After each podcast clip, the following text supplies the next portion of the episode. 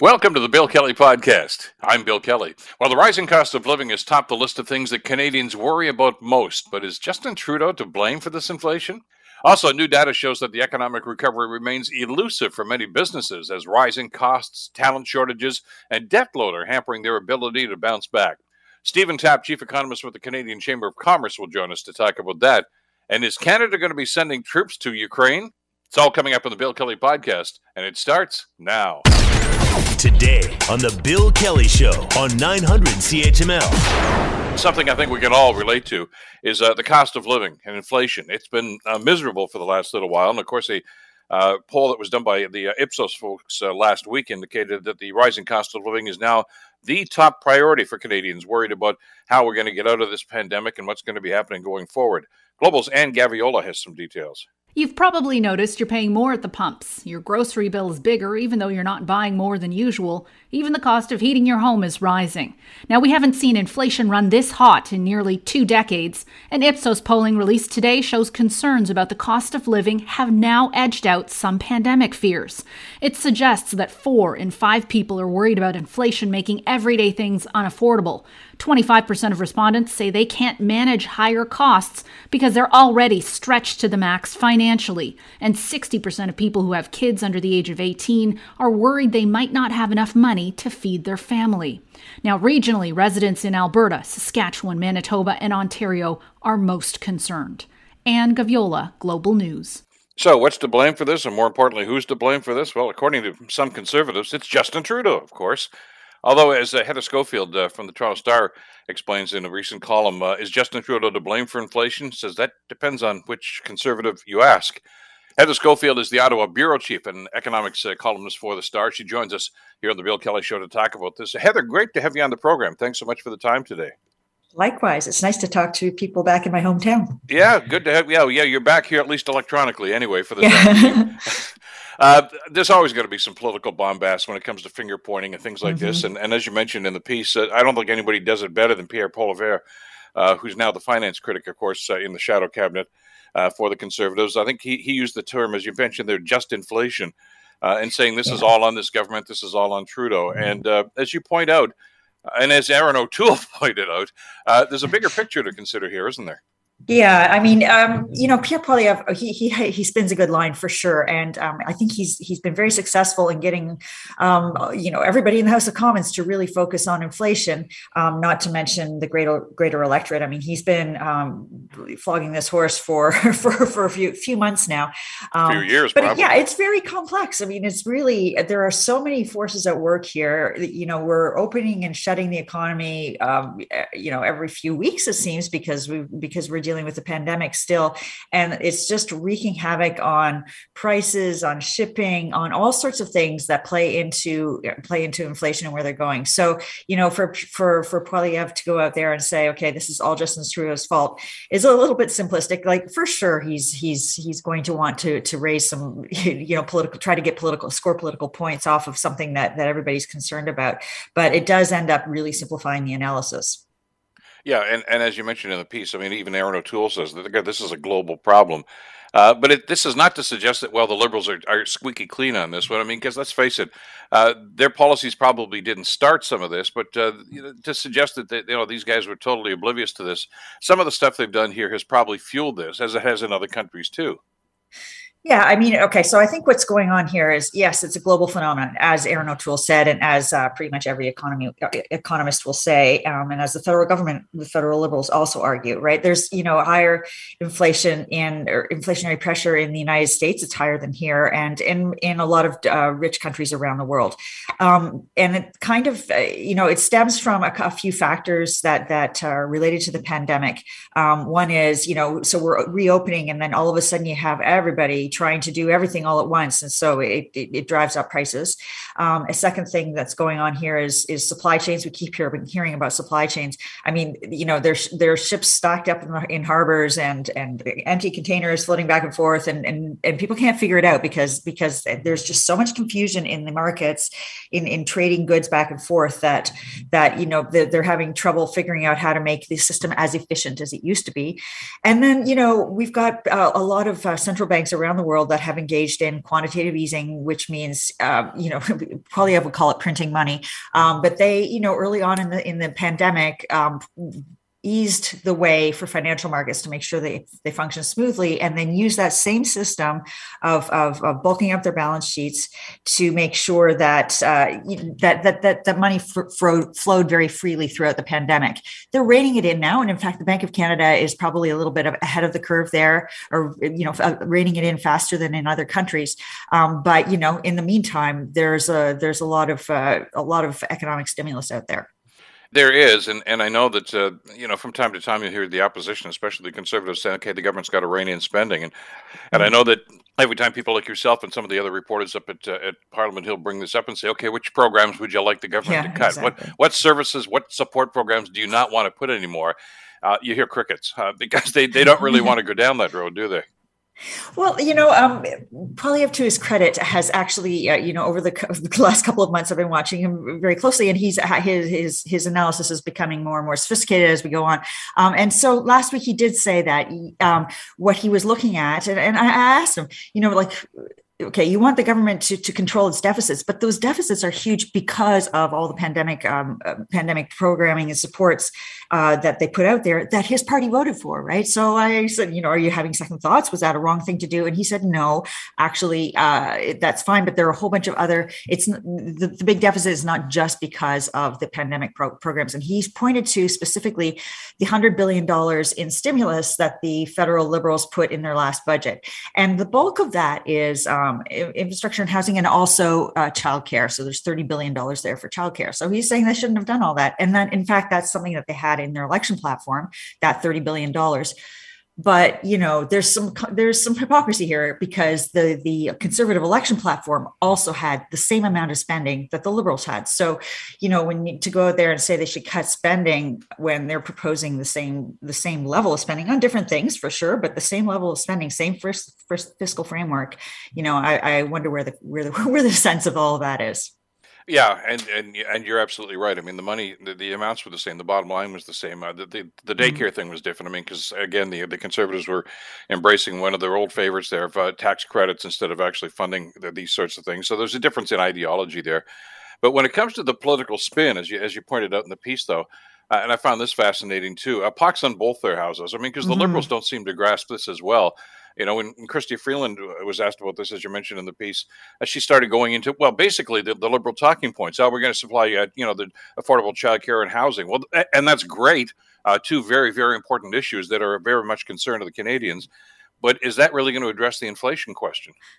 Yeah I, I, mean i don't see how how childcare i mean okay let's say in in in their dream world of, of the liberals you have um, childcare costs coming down by half in the new year. Um, that you know as you say that's wonderful for for those families that get it but will it help overall inflation? I mean that's an affordability issue that that families have been dealing with for a long time um, expensive daycare especially in southern ontario there. Um, and you know people will have extra money in their pockets. Those mm-hmm. families will have extra money in their pockets. And so you know okay it brings down their immediate cost but then they go and spend their money. And then it could actually i mean if we're trying to prevent people from spending so much money all the time because that drives up costs i you know i'm not sure what how that how that pans out into inflation. It's a it's a pretty confusing signal i would say. But yes it does help people immediately afford daycare. It's just not an inflation wide uh, you know, an economy wide thing quite yet. I mean, over the years, the liberals argue that um, that daycare helps women get back, mothers in particular, get back into the workforce, and you expand the capacity of the economy, and that enables us to have a lot more economic activity in the economy before you start having an inflationary pressure. But we're talking years and years here in the best case scenario, right? We're not talking right away, and our inflation problem is right now is the problem here and you're right this is not a, you know a, silver bullet here but were we naive and maybe economists maybe a little too optimistic uh, when we were in the pandemic said look at when we get out of this thing uh, people are going to have all this money and they're going to go spend this means, means businesses are going to reopen restaurants are going to thrive uh, we're going to be out there shopping and retail is going to be good and, and we'll all live happily ever after and it's not happening and and, yeah. the, the, the, reasons why are very complex. You know, the lack of uh, uh, uh, well, first of all, it's, it's, hard to get people to work these days, and then there's the inflation, there's the the cost, and then there's, as you mentioned, the global problems. But uh, we, I guess, probably had maybe unrealistic expectations about how this was actually going to pan out. Yeah, I, I, completely agree. Um, you know, the Tiff Macklem, who's the, the head of the the central the, the central bank, uh, said recently that you know it was actually a pretty easy thing to do operationally to shut down the entire economy. It's far more complex to open it up, especially because you know I mean just we have another variant on our hands here, right? And all of a sudden we've got you know flights canceled and vacations canceled, and, and everybody having you know second thoughts about how they get out there and and, and interact and, and spend their money at restaurants and so forth, right? You know we're going through that that whole thought process again. And, you know, I think, yeah, initially the assumption was, okay, we would deal with the, with the pandemic, we'd all get vaccinated and we just kind of return back to normal. But in fact, that hasn't turned out to be the case. Um, and now, you know, there's all this, uh, uh, there's another assumption right now is that we will learn to live with COVID and then our economy will normalize pretty soon. But, you know, okay, maybe we've learned to live with the old strains of COVID, but we haven't learned to live with the, the new strains that keep popping up. So there's a lot of volatility there and it's really wreaking havoc on our recovery plans and then you know inflation kicks into it. We, the, you know i don't think um, anybody expected inflation to be quite this high. And it's cutting into you know it's it's cutting into plan, business plans. We have a labor shortage which cutting into it's cutting into growth. And so that that whole thing of just bouncing right back to life after shutting down the economy is certainly not panning out as we expected well, yeah, and it, you're right. It screwed up everybody's plans. I mean, you remember because yeah, I remember you were reporting on this uh, in in the midst of all that. We were all concerned about the angst about how are we going to recover economically. Uh, and the Bank mm-hmm. of Canada said, "Don't worry, we're not going to touch interest rates. Don't ever. That's not even on the table." Well, now they're saying, "Yeah, about those interest rates." Uh, it, it, it's. I mean, because of what they see, they see the numbers too, and they figured, "Okay, uh, I know what we said, but this is what we might have to do." Yeah, I mean, I think we there's always been a realization that interest rates were way. I mean, they were just you know essentially at zero um, or even below zero when you take inflation into account. Um, so you know, there's an expectation of of course they can't stay like that forever. So you know, the the question is really when will they start to rise? And it, you know, the the central bank has been giving some some clues um, so that you know basically they've been pretty transparent so that people can plan their finances properly right? So um, you know it's looking like they were they're they're they're going to start raising rates in the middle of next year probably. That's what most um, most bank most analysts seem to think. And so we have some time to prepare for that but this pressure uh, to to you know do something about inflation right away is actually a pretty dangerous game for the for the for the central bank to get into because if they do move quickly on interest rates if they move faster than that and jack them way up and you know get inflation totally under control they would probably create a recession at the same time right? There are big parts of the economy that are still really hobbling and and having having trouble getting back on their feet. So i think you know the central bank is not going to want to move too quickly here um, and they really do have to think really hard about when the point is that they jump in there. And they also want to give people ample warnings ample warning pardon me so that they don't uh, they don't get caught off guard and then end up having to default on their houses or something at, at, the risk again of sounding naive, is there a possibility? Are you optimistic that they can actually have, as you mentioned at the end of your piece, uh, a, a, serious discussion about about what's going on here, about inflation, and about what to do economically, instead of just you know name uh, flying talking points back at each other?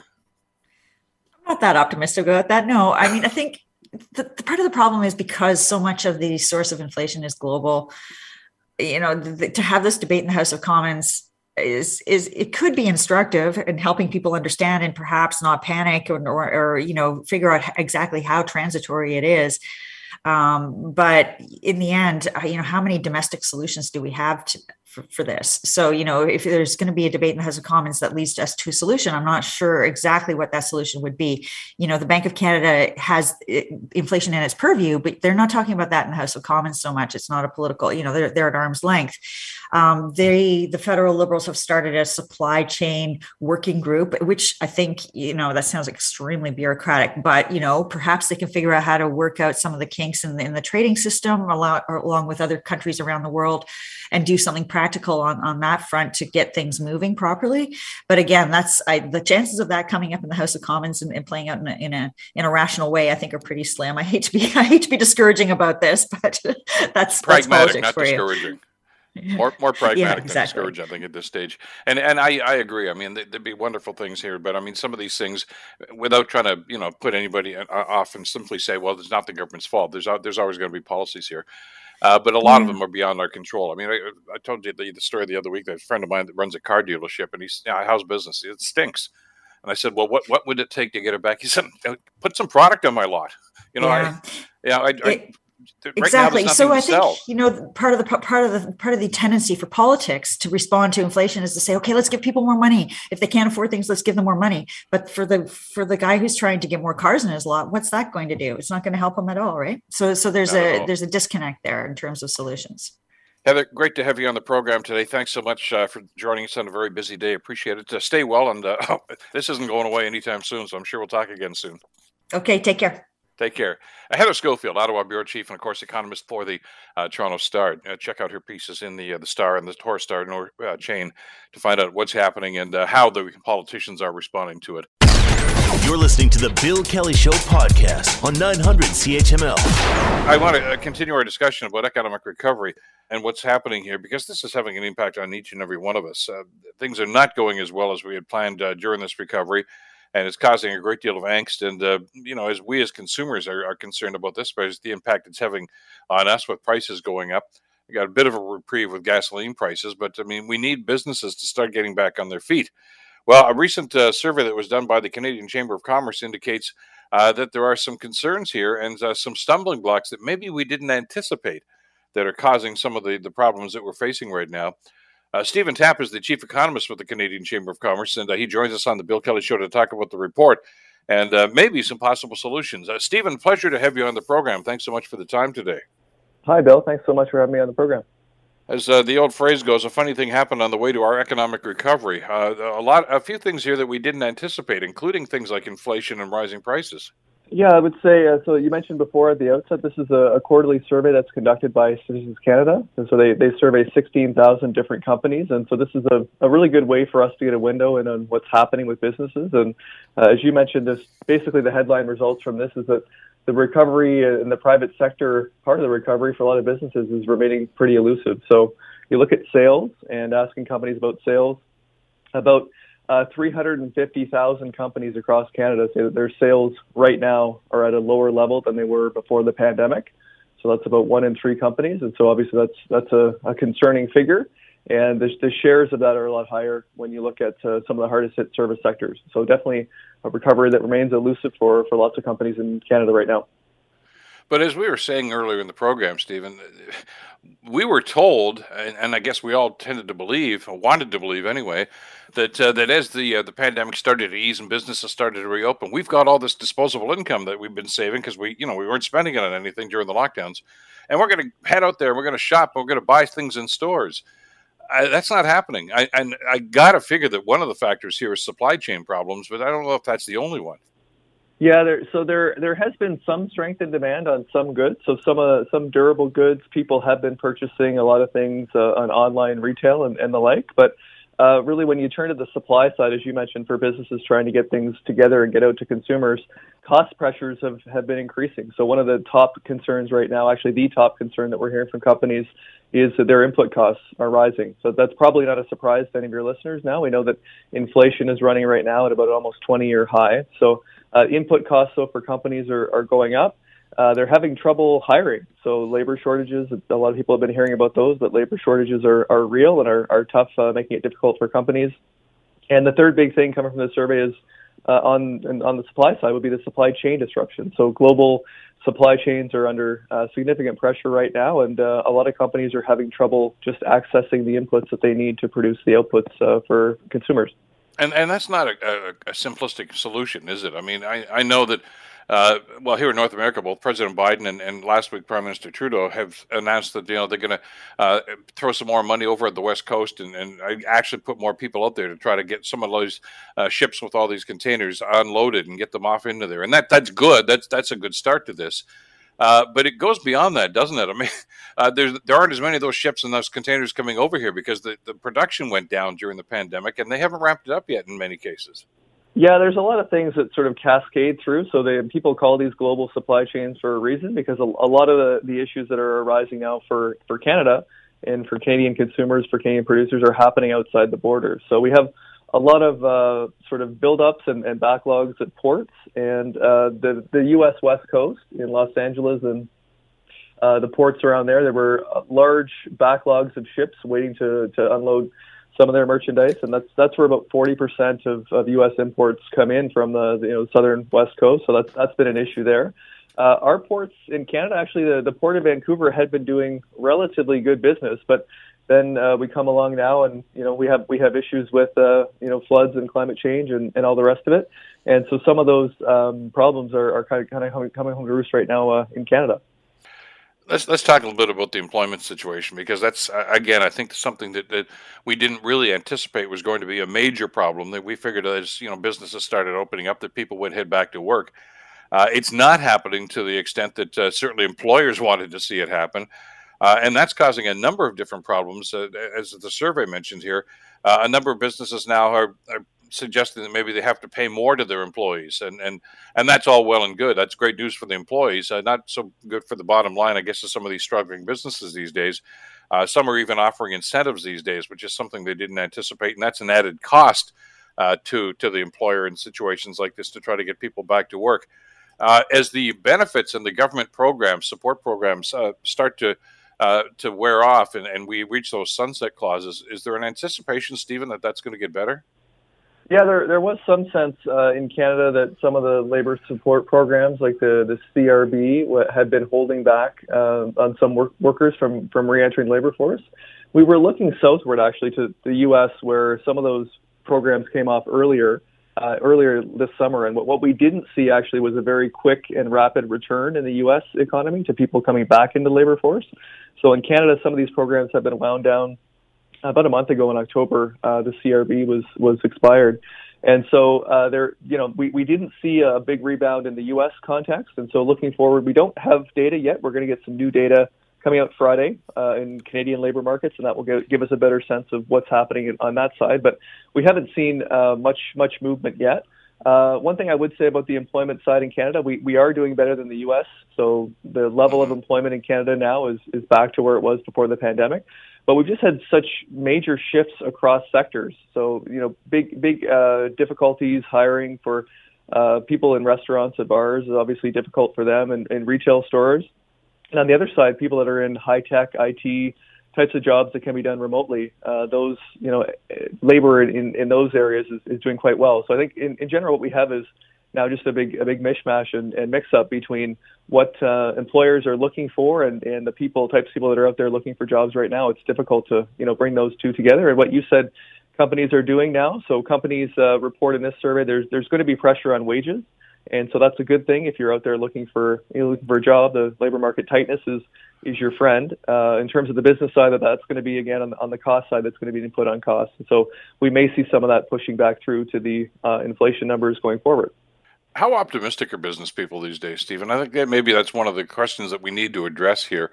Uh, we know, I, I, and I can tell you anecdotally from the number of the businesses I've talked to over the last well, 20 or so months, uh, since this whole thing started, and we've gone through a couple of lockdowns at least in here in Ontario. Uh, they're in a hole.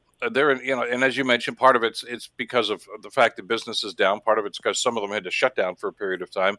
Uh, so they're I don't know if they're all swimming in red ink, but I mean they're not as profitable if they're even profitable at all. Are they optimistic they're going to dig themselves out of this hole? Uh, well, you're right. Profits are definitely being squeezed. So the, again, we, we see costs going up uh, quite significantly. So that that's putting a, a, big impact on bottom line. So in, in the survey here, about one third of companies said that they think their profits are going to actually go down in the next quarter. So that's not overly optimistic. Uh, but your general question in terms of you know optimism going forward, what are what are Canadian businesses thinking? There's a bit of a difference between what they're thinking in the immediate short term. So you know what are they thinking for the next three months? Uh, in, in that case, I would say, you know, business optimism seems to be fading a little bit, stalling out. But when you ask the same question over the next uh, 12 months for 2022 as a whole, uh, we're certainly seeing that most firms are, are relatively optimistic. So um, they're they're in a hole right now, and a lot of a lot of companies are saying that they can't take on any more debt. Uh, this is for the hardest hit service sectors we already mentioned, and, and other other business groups that are you know traditionally under underrepresented. They don't want to take on more debt, or they can't take on more debt, so they're they're having some trouble. Um, but I would say there's yeah there's sort of a differentiation between the short term where you know there's a little bit of concern this this uh, new variant coming out in, in the COVID, uh, which is having people concerned. But hopefully, getting beyond this with vaccine rates high, and then kind of moving forward, businesses are hoping to get back to some sort of some sort of normal uh, some point next year. Along those same lines, though, and I wanted to focus in on something that uh, some of us raised red flags about. This is going back, I guess, to the early stages of maybe even the first lockdown. Some of the government assistance programs uh, were deferrals on things like rent and, and, and, and some other expenses like this, uh, or as you say, loans that needed to be paid back. Uh, my understanding from uh, I just had a quick look at the at the results of your survey here. A lot of businesses are uh, they're concerned about having to pay back some of that money, uh, whether or not they're going to be able to, and how long that's going to take, and if they have to make those payments on top of all the other added expenses that you've just referenced over the last couple of minutes. Uh, they're wondering, you know, is the government going to have to maybe just look at this and say maybe it's time to forgive some of these loans? I know that's not something governments like to do, uh, but it's it's starting to become a major factor here. Well, know, you're right. I mean, I mean, about 20% of businesses say that they can't take on more debt. Uh, what was what was clear in the survey? So uh, the question was posed about how critical uh, these these programs have been for business survival, and it, it varies across the sectors. But for some of the most vulnerable businesses, we've seen that these programs have been absolutely critical uh, for their business survival. And uh, while they have been thankful and, ha- and happy to have some of the support, we see about 15% of companies are telling us they're going to have pretty big challenges in terms of just repaying some of that new government debt that they've taken on during this pandemic. Uh, so, in terms of you know what what can be done, what can government do to help the situation in the near term, and, and to help some government, uh, some companies dig themselves out of the hole, is we're looking for uh, hopefully some some broader based debt relief uh, for some of these government support programs for for companies that really the hardest hit companies that uh, have been really in a difficult situation for almost two years now. And I know that's that's a sticky problem for governments because you know they're, they're anticipating they've got shortfalls with revenues as well, and they're looking to recoup some of the money that they've sent out the door, I guess, in the last little while. But in the interest of trying to spur the economy on, I mean, it's going to have to be something that, that, that they're going to have to sit down with businesses and, and, and have a discussion about because, uh, it, as you say, if you can't take on new debt and you want to be able to hire more employees, and, and as business hopefully picks up over the next little while, uh, these guys are very concerned about their bottom line and the impact it's going to have. Uh, but you, are getting the sense that in the long term, let's play the long game for a couple of seconds here, Stephen.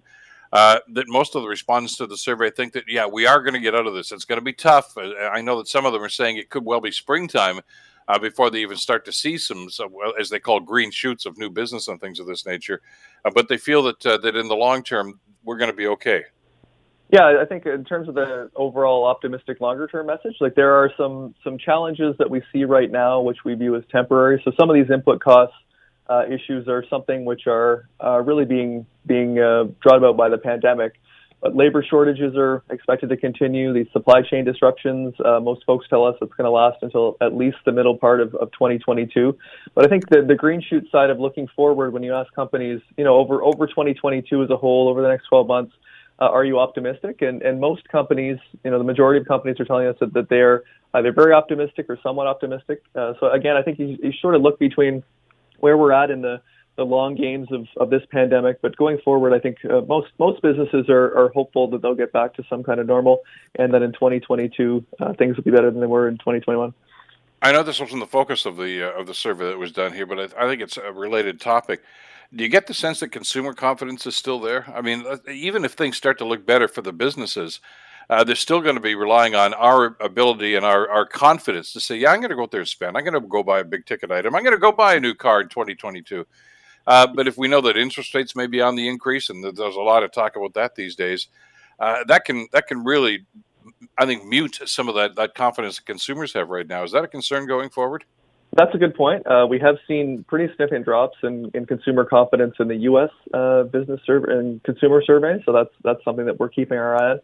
Uh, in the Canadian case, I would say Canadian consumer confidence is, is has held up reasonably well throughout the pandemic, and in part that's because some of the government support programs have kept incomes uh, stable through the, this period. So. Mm-hmm um, you know, C- Canadian uh, consumers are, are relatively optimistic. There are some savings on the sidelines. So we, we do think, again, getting through these rough patches now, but going forward, uh, people have some money in the bank in, in aggregate and uh, some of those big, big ticket items, the big purchases, if they can. I mean, right now, trying to buy a, a newer used car, trying to buy a house, we've seen price increases. So uh, there are certainly some consumers in, in, the, in the market and looking for these, but uh, also difficulties with uh, you know price increases that have happened over the last uh, the last few months. Yeah, very important time. We're at a very pivotal time, of course, in the in this recovery, and uh, always great to know that the the chamber's got their finger on the pulse as to what's happening. Uh, uh Stephen, thank you so much for the great work that you guys are doing, and uh, thanks for spending some time with us this morning. Really appreciate it. I appreciate your interest, and uh, thanks so much. We'll we'll chat again. Take soon. care. Okay, you bye-bye. betcha. Stephen Tapp, who is the uh, chief economist for the Canadian Chamber of Commerce, uh, keeping an eye on what's going on with consumer confidence and, uh, frankly, business confidence, which is a big part of this as well. You're listening to the Bill Kelly Show podcast on 900 CHML. QAnon's Queen of Canada calling on followers to kill people who are vaccinating children. That's a post that was uh, put up on social media a little while ago. Uh, we'll talk about that and the implications a little bit later on, but I want to focus right now on what's going on in Ukraine. It's, it's been well, for many people, I guess out of sight, out of mind. We've had other things on our minds for the last little while, but now uh, word is that Canada is considering bolstering its military mission to Ukraine amid a debate over whether or not additional NATO forces are going to be needed to deter Russian President Vladimir Putin from further aggression along the country border between Russia and Ukraine. Joining us to talk about this and the implications, I'm pleased to welcome back to the program Marcus Kolga. Marcus is the director of disinfowatch.org. He's also a senior fellow at the Macdonald Laurier Institute. Uh, Marcus, pleasure to have you back on the program. Hope you're doing well these days. Yeah, doing pretty well. Uh, it's uh, always a pleasure to be on. Well, let me ask you about the Ukraine situation, if we could first, uh, because it's it's very troubling. Uh, as we've mentioned, we, have been focused on COVID and so many other things that are going on in our minds right now, uh, and it tends to to past any experience anyway teaches us uh, that when we're focused on other things, Vladimir Putin usually takes that as an opportunity to kind of slide right in there uh, the Ukraine issue never went away. Uh, we tended to lose our focus on this right now, but he didn't. And there's been a buildup there along the border. How concerned should we be, and how concerned should NATO be at this stage?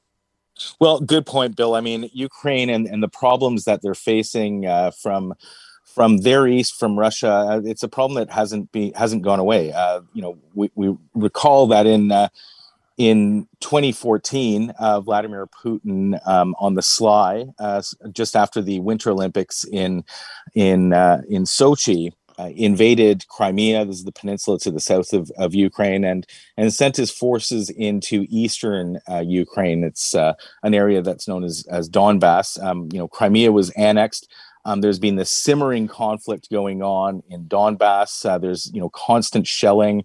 Um, there are a number of Ukrainians who are dying every every week and are being shot by forces that are supported by Russia. So this has been ongoing for some time. And uh, as you mentioned, um, you know last spring already uh, Vladimir Putin ordered the mass mobilization of forces on Ukraine's borders. Uh, you know, there were up to at that point there were up to 100,000 troops that were that were stationed uh, along the border. Uh, you know, heavy sort of artillery, tanks, uh, aircraft. And uh, you know this, the mobilization seemed to subside sort of in between, but now he's ramped things up again. There's at least ninety thousand troops along the border, and what's concerning this time is that the uh, U.S. government and some of our other allies have uh, have raised the alarm about a real potential conflict, and and they wouldn't do this unless they they truly believed that uh, Vladimir Putin was was up to something.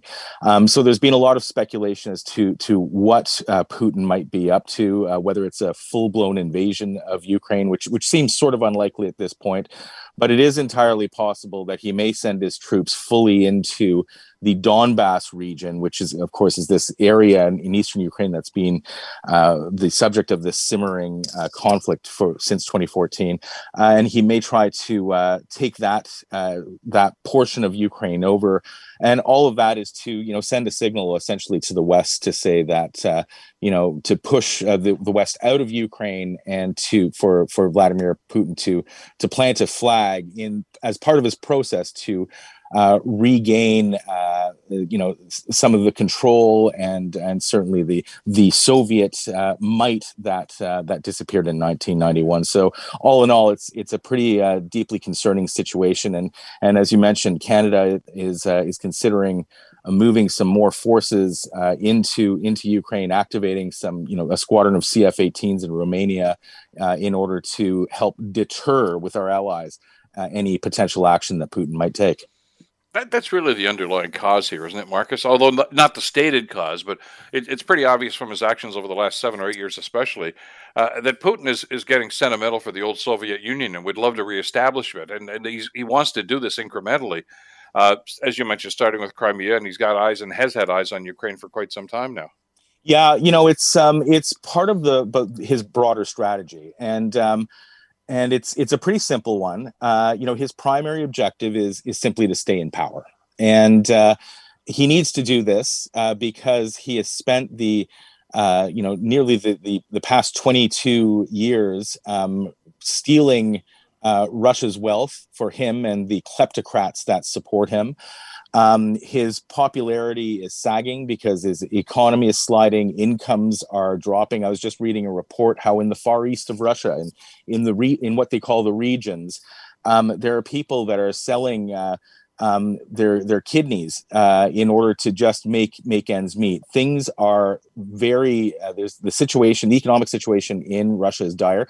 COVID is hitting the country hard, and uh, and Putin is sagging in the polls. So when when when that happens, as it did in 2014, what Vladimir Putin does is he lashes out abroad in order to hopefully you know distract the attention of of his people and uh, refocus it on you know again that's that past soviet glory um, you know uh, and uh, you know appeal to their emotions you know russian imperialism and such so this could very well what we're seeing right now could be uh, a part of that and it would surprise me if it if it wasn't. Um, and uh, you know it's proven that that this works. In in the past in 2014 when he invaded crimea it it helped boost his his ratings. He was in the 30s went up to the 80s overnight. And so uh, all of this could be could be part of that. But you know since we we we need to learn from history um, and I think we need to expect that uh, that that Putin will be will be lashing out. Uh, will probably uh, engage in some sort of uh, or escalate the conflict in Ukraine, perhaps elsewhere as well, um, in order to uh, in order to remain in power. Marcus, how committed uh, is NATO, and, and I guess more broadly, I guess the United States for that matter too, uh, to this project? Uh, because you know that, as you and I talked about, I think it was years ago now, Ukraine would desperately love to be part of NATO and, and and and be part of that family. So, in other words, an attack on one is an attack on all of us. Uh, yeah. But I'm not so sure NATO's crazy about the idea. Putin, of course, would do everything in his power to try to prevent that from happening. Uh, but I'm not so sure that, uh, that that, that the NATO folks right now are, would welcome Ukraine with open arms. They've had the opportunity in the past and they haven't. Uh, yet here they are supporting them. Uh, you know that we can see anyway. With uh, mm-hmm. you know there are troop movements here, although they you know the, the, the troops that are there, including the Canadian troops, are really there uh, in support of of what Ukraine is already doing there. It's a training mission. Uh, which is a term they love to use in situations like this. But but would they be ready, willing, and able to ramp up if they saw something happening on the border with the Russian troops? Well, look, I, the only sort of language that Vladimir Putin uh, understands and respects is force. Um, he, uh, you know, we can we can try to we have tried to reach out to him diplomatically. Um, the U.S. tried, of course, that set is now infamous uh, reset with Vladimir Putin, where Hillary Clinton had a, a, big red button with reset written on it and was standing with uh, Putin's foreign minister um, Lavrov. Uh, you know, they, they reset, and what what Vladimir Putin did was was exploit the situation. Um, and uh, had no interest in a reset. So, you know, standing strong uh, for for NATO um, and certainly our allies is the is is the best way of deterring, and that's the key word here is deterring um, any sort of aggression by Putin. And so I think that that Canada and the U.S. would actually be wise. I think uh, they and other NATO partners recognize this. Um, and by bolstering our uh, our troop number our troop numbers, I mean it doesn't mean that uh, you know, if, if Russia engages, that that Canadian forces would engage against them. That's that's not uh, you know what anyone is saying, but to clearly you know plant a flag and say you know we're supporting Ukraine, we're supporting Ukraine's aspirations, and this is very important to become, as you mentioned, a NATO member, but also a, a member of the of the community of democracies, uh, to become a member of the European Union um, and the Western world. I, you know, I think that we need to support those aspirations because these are these are good things. That means that Ukraine is wants to share our values of democracy, freedom, respect for human rights, the rule of law. There are a lot of challenges in Ukraine, but they're really they're trying to work on them. And um, you know, I think we need to demonstrate our support. You know, the other the, the other point about NATO is that if we don't stand up for Ukraine right now. Um, what sort of signal does that send to Vladimir Putin, and what does what sort of a signal does that send to our other allies? If we can't, if we don't stand up for for Ukraine, um, will we stand up for the Baltic states? Will we uh, stand up for Poland, who and who are under great pressure right now uh, from a manufactured migrant crisis that's being created by um, Belarus's dictator Alexander Lukashenko with the support of Vladimir Putin? Um, so, what what NATO does over the coming months? um, is uh, is going to be critically important um, and will set a path for for the geopolitical situation, certainly between the West and Russia for for months, if not years to come. So, from a NATO standpoint, then Ukraine is the line in the sand for for them. You know, uh, right now it is. Uh, you know, uh, uh, you know, as you mentioned, and we all know, NATO, uh, Ukraine's not a NATO member, so we're not obligated to defend NATO. But I think that you know, deterring aggression against Russia um, in that context, yes, it's absolutely uh, a, a, line in the sand. Is, is there a, a, a, line to be drawn here and a parallel to be drawn here between Russia and, and their their vision of, of where they see Ukraine in the future? The same thing as China is with Hong Kong, that they say, "Well, you're really part of us." You know, you you know, you don't realize it yet, but this is it's inevitable. I mean, that seems to be the message, and that seems to be the message that Putin is trying to impart to Ukraine here. Yeah, well, I mean, that's the, the, the message he's been sending since 2014. I mean, he's yeah. all along he's been saying that uh, Ukraine belongs to Russia, if not directly, at least part of its sphere of influence. Um, and that was why he, you know, invaded Crimea. And he just said so again recently at uh, at a meeting of his think tank, the Valdai Club, a few months ago, where he said that Ukraine is essentially Russia. But let's not forget, he's also said very much the same thing about other territories that were uh, once illegally occupied by the Soviet Union. This includes, um, you know, the Baltic states, uh, Georgia, mm-hmm. and Azerbaijan, Armenia. Um, he believes that um, all of these states belong to to Russia and uh, you know, of course, you know, going back to the early 2000s, I mean, his we know that he wants to. Uh, one of his primary goals is the reconstitution of the Soviet Union. He called the collapse of the Soviet Union in 2001 uh, the greatest geopolitical disaster in history. Um, and so it's it's his objective. I mean, he sees himself as a great Russian Tsar. He sees himself as the legitimate successor to Joseph Stalin. That's you know the kind of narcissistic view he has as, has of himself, and so when that's the way that you're you you what you see in the mirror. I mean, you're you're you're looking at someone who won't hesitate to uh, to use uh, aggression and violence in order to to um, uh, you know achieve his his that goal and um, you know, I think if I'm uh, if I were in the Ukrainian government right now, I'd be I'd be very concerned about about what's happening. And you know, the fact that again, going back to the to the point that the United States has already um, publicly stated that they're concerned that that Putin may lash out. That's um, you know, their alarm bells are going off in all the NATO capitals right now. Uh, by the way, just speaking of lines in the sand, Putin also says that a, a NATO buildup there would cross what he calls a red line and provoke an unspecified response bombast or something to be concerned about?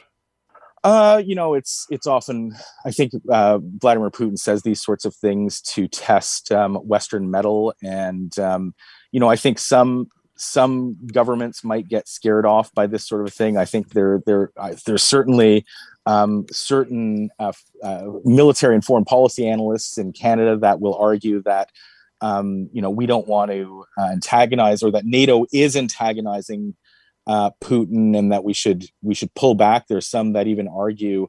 Uh, I think there was even an, uh, an NDP resolution at their last uh, national uh, convention that suggested that Canada should pull the plug on NATO altogether uh, in order mm-hmm. to, you know, find some peace with Putin. Um, that's exactly what Putin wants. so yeah, it's I think it's it's a lot. It's hot air. It's saber rattling, and you know we should ignore it. We should be standing for our values, which means you know if it's if we, we want to help Ukraine uh, in its aspirations to become a Western democratic nation, then that's what we need to do. I think the world's a safer place with more nations that share our values rather than one that's dominated by authoritarian mass murderers and, and corrupt leaders like Vladimir Putin. Uh, very quickly, if I could, I got a couple of minutes left here. I wanted to pivot over to what's going on with this uh, these posts from QAnon. Uh, and and the concern that, that, that we have and that a lot of people have right now as they watch some of these things. Uh, the self-appointed Queen of Canada, QAnon, uh, sending out posts like uh, "kill people that are vaccinating children," uh, "time to arm yourselves and, and take over," and a lot of this stuff is uh, people just dismiss and say, "Come on, these people are just crazy." Uh, you know, they're not serious, and they may not even be serious about themselves in situations like this. But as we saw, yeah. I guess with January sixth uh, in in Washington, Marcus, the concern here is not necessarily the people that are perpetrating these; it's the people that read them and and may take these to heart. Yeah, you're you're absolutely right. I mean, I think the instinct for most of us who live in the rational um, world where where facts matter and and you know where we have a shared reality uh, that is based on facts. Um, you know, I think the tendency would be to dismiss someone like this as just being, as you say, um, just crazy.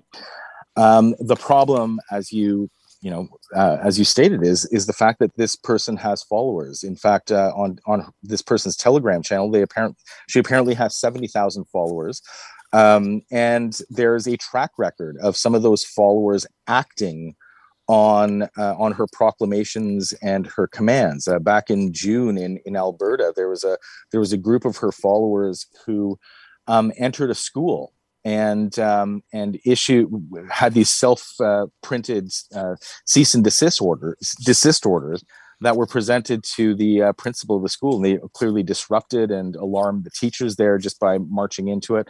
Um, they they apparently uh, visited several dozens of businesses in in Alberta with these same sort of sorts of forms. So the, the fact that um, you know this person's followers are willing to take action is concerning. Um, you know the the the the proclamations that she's made over the past uh, you know over this past weekend. I mean, telling her followers to arrest uh, teachers, politicians, healthcare workers, and journalists to take over newspapers, and and as you mentioned, to kill, to shoot, to kill anyone who is um, trying to inject children under 19 with the vaccine. Um, you know, she's called it duck hunting um, on mm. on her posts, and uh, the fact that there are people I've, I've looked at some of these uh, the, the posts and there are followers who claim to be in canada who have taken photos of uh, of various different hunting rifles um, you know these assault style um, rifles that aren't you know semi-automatic rifles and saying that they're ready and prepared to go on the duck hunt. Um, that that should be of, of, of serious concern. Um, we don't know what you know if these if there are people that are already following her i would question um, the type of uh, world that they're mentally living in. And if they believe that sh- this person is the the Queen of Canada um, and have been acting out on her orders previously, then um, you know I, I hope that uh, the authorities are paying paying very close attention to this. Uh, we all do, I guess, at this stage. You're absolutely right. Uh, Marcus, always a pleasure. Thanks so much for the time today. Really appreciate it. Thanks for having me on, Bill. Take care. Marcus Kolga, the director of disinfowatch.org and a senior fellow at the Macdonald Laurier Institute. The Bill Kelly Show, weekdays from 9 to noon on 900 CHML. The Bill Kelly Podcast is available on Apple Podcast, Google Podcast, or wherever you get your podcasts from. You can also listen to The Bill Kelly Show weekdays from 9 till noon on 900 CHML. I'm Bill Kelly. Thanks again for listening. And don't forget to subscribe to the podcast. It's free so you never miss an episode, and make sure that you rate and review.